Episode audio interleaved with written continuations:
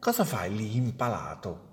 Vieni ad aiutarmi, sbrigati. Cosa fai lì impalato? Vieni ad aiutarmi, sbrigati. Questa frase capita spesso di ascoltarla tra amici e in famiglia, anche si usa spesso anche nei film, nei film italiani, ovviamente, quando una persona resta dritta in piedi, immobile, rigida, si dice che questa persona resta impalata.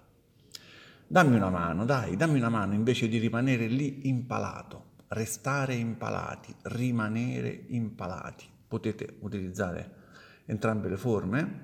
Dammi una mano invece di rimanere lì impalato o impalata, se è una donna. L'immagine è quella del palo. Il palo è qualcosa di dritto, fermo, immobile. Il palo è, è lungo, eh? è lungo, è, è piantato, è piantato a terra, quindi non si muove, come i pali della luce, ad esempio.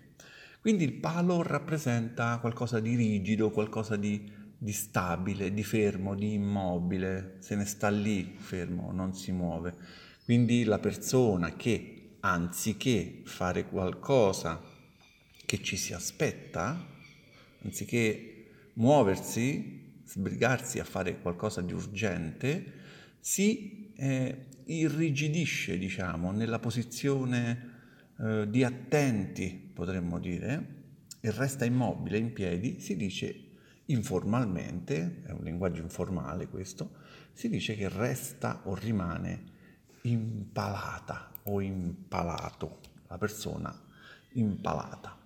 Ho parlato della posizione di attenti. Che cos'è la posizione di attenti? È proprio, è proprio quella, eh?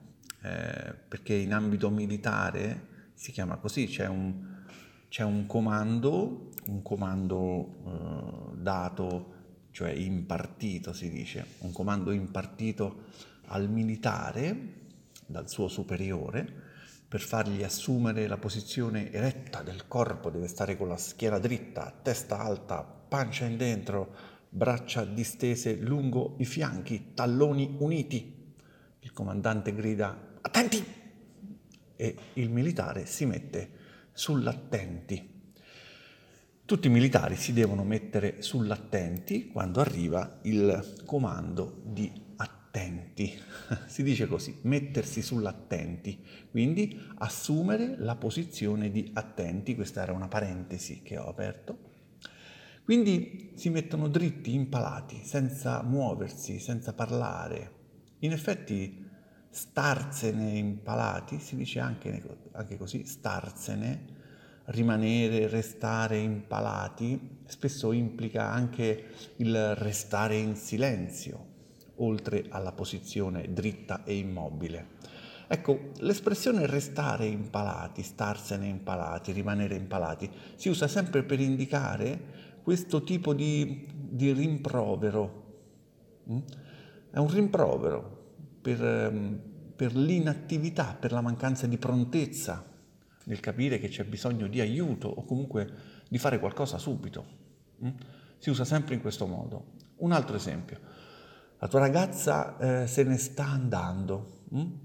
si è offesa con te e non vorrà più vederti probabilmente. C'è bisogno che tu ci metta subito una pezza, come si dice. Cosa aspetti? Cosa aspetti a rincorrerla? Vuoi restare qui impalato? Corri, vai e chiedile scusa. State attenti perché non va bene per indicare un'attività in generale tipo per indicare chi non lavora, oppure una persona pigra che non vuole fare nulla. No, è sempre meglio usarlo solo quando non si vede, ma è richiesta, una certa prontezza nel capire che c'è qualcosa da fare in quel momento, qualcosa di fisico. Si usano i verbi stare impalati, restare, rimanere, starsene. Quindi non si usano normalmente altri verbi Altre volte si può invece usare l'immagine, l'immagine del salame. Il salame è ancora più informale. Di impalato. Non te ne stare lì come un salame. Aiutami. L'aggettivo salame è altrettanto informale, anche di più, diciamo, eh, come ho detto, e chissà, chissà perché questo, questo, questo insaccato, questo salume stagionato fatto di carne magra, di suino, quindi parliamo del maiale, chissà perché questo salume è usato anche per indicare una persona impacciata, una persona goffa oppure incapace, oppure anche facile a essere raggirata. Questo è un salame, è una persona un po' stupidina, diciamo, ecco, che si imbroglia facilmente. Un salame, pertanto, essendo una persona impacciata, goffa e poco sveglia in generale, è facile che resti impalato in occasioni in cui è richiesta invece una reazione fisica immediata. Impalato veramente ha anche un altro significato, eh, ma non è una cosa molto gradevole, anzi, perché si tratta di un tipo di tortura che porta alla morte, una cosa veramente mm, meglio non parlarne, ma adesso invece ripassiamo. Ieri mi stavo strascinando nei meandri della mia città e sai chi ti incontro? Marcelo! È andata così. Ciao, quanto tempo! Come stai? Non ci vedevamo da illo tempore. Potrebbe andare meglio, sono nei guai, non so più cosa fare. Un problema di coppia, forse? Eh già, hai toccato subito la nota dolente. Io sono sempre stato fedele, ma una sola volta ho fatto un strappo alla regola. Sono pentito però.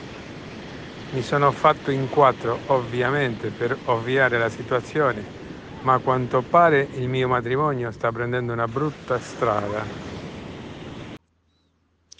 Ben ti sta. Hai tradito la sua fiducia e quindi è giusto che tu debba pagarne lo scotto. Non si è mai detto che non ti avevo avvertito. Avresti dovuto smettere di fare il donaiolo. L'avevo intuito, sai? Ho incontrato tua moglie la settimana scorsa e l'ho vista molto nervosa. Conoscendoti mi sono detta che, guat- che gatta ci cova.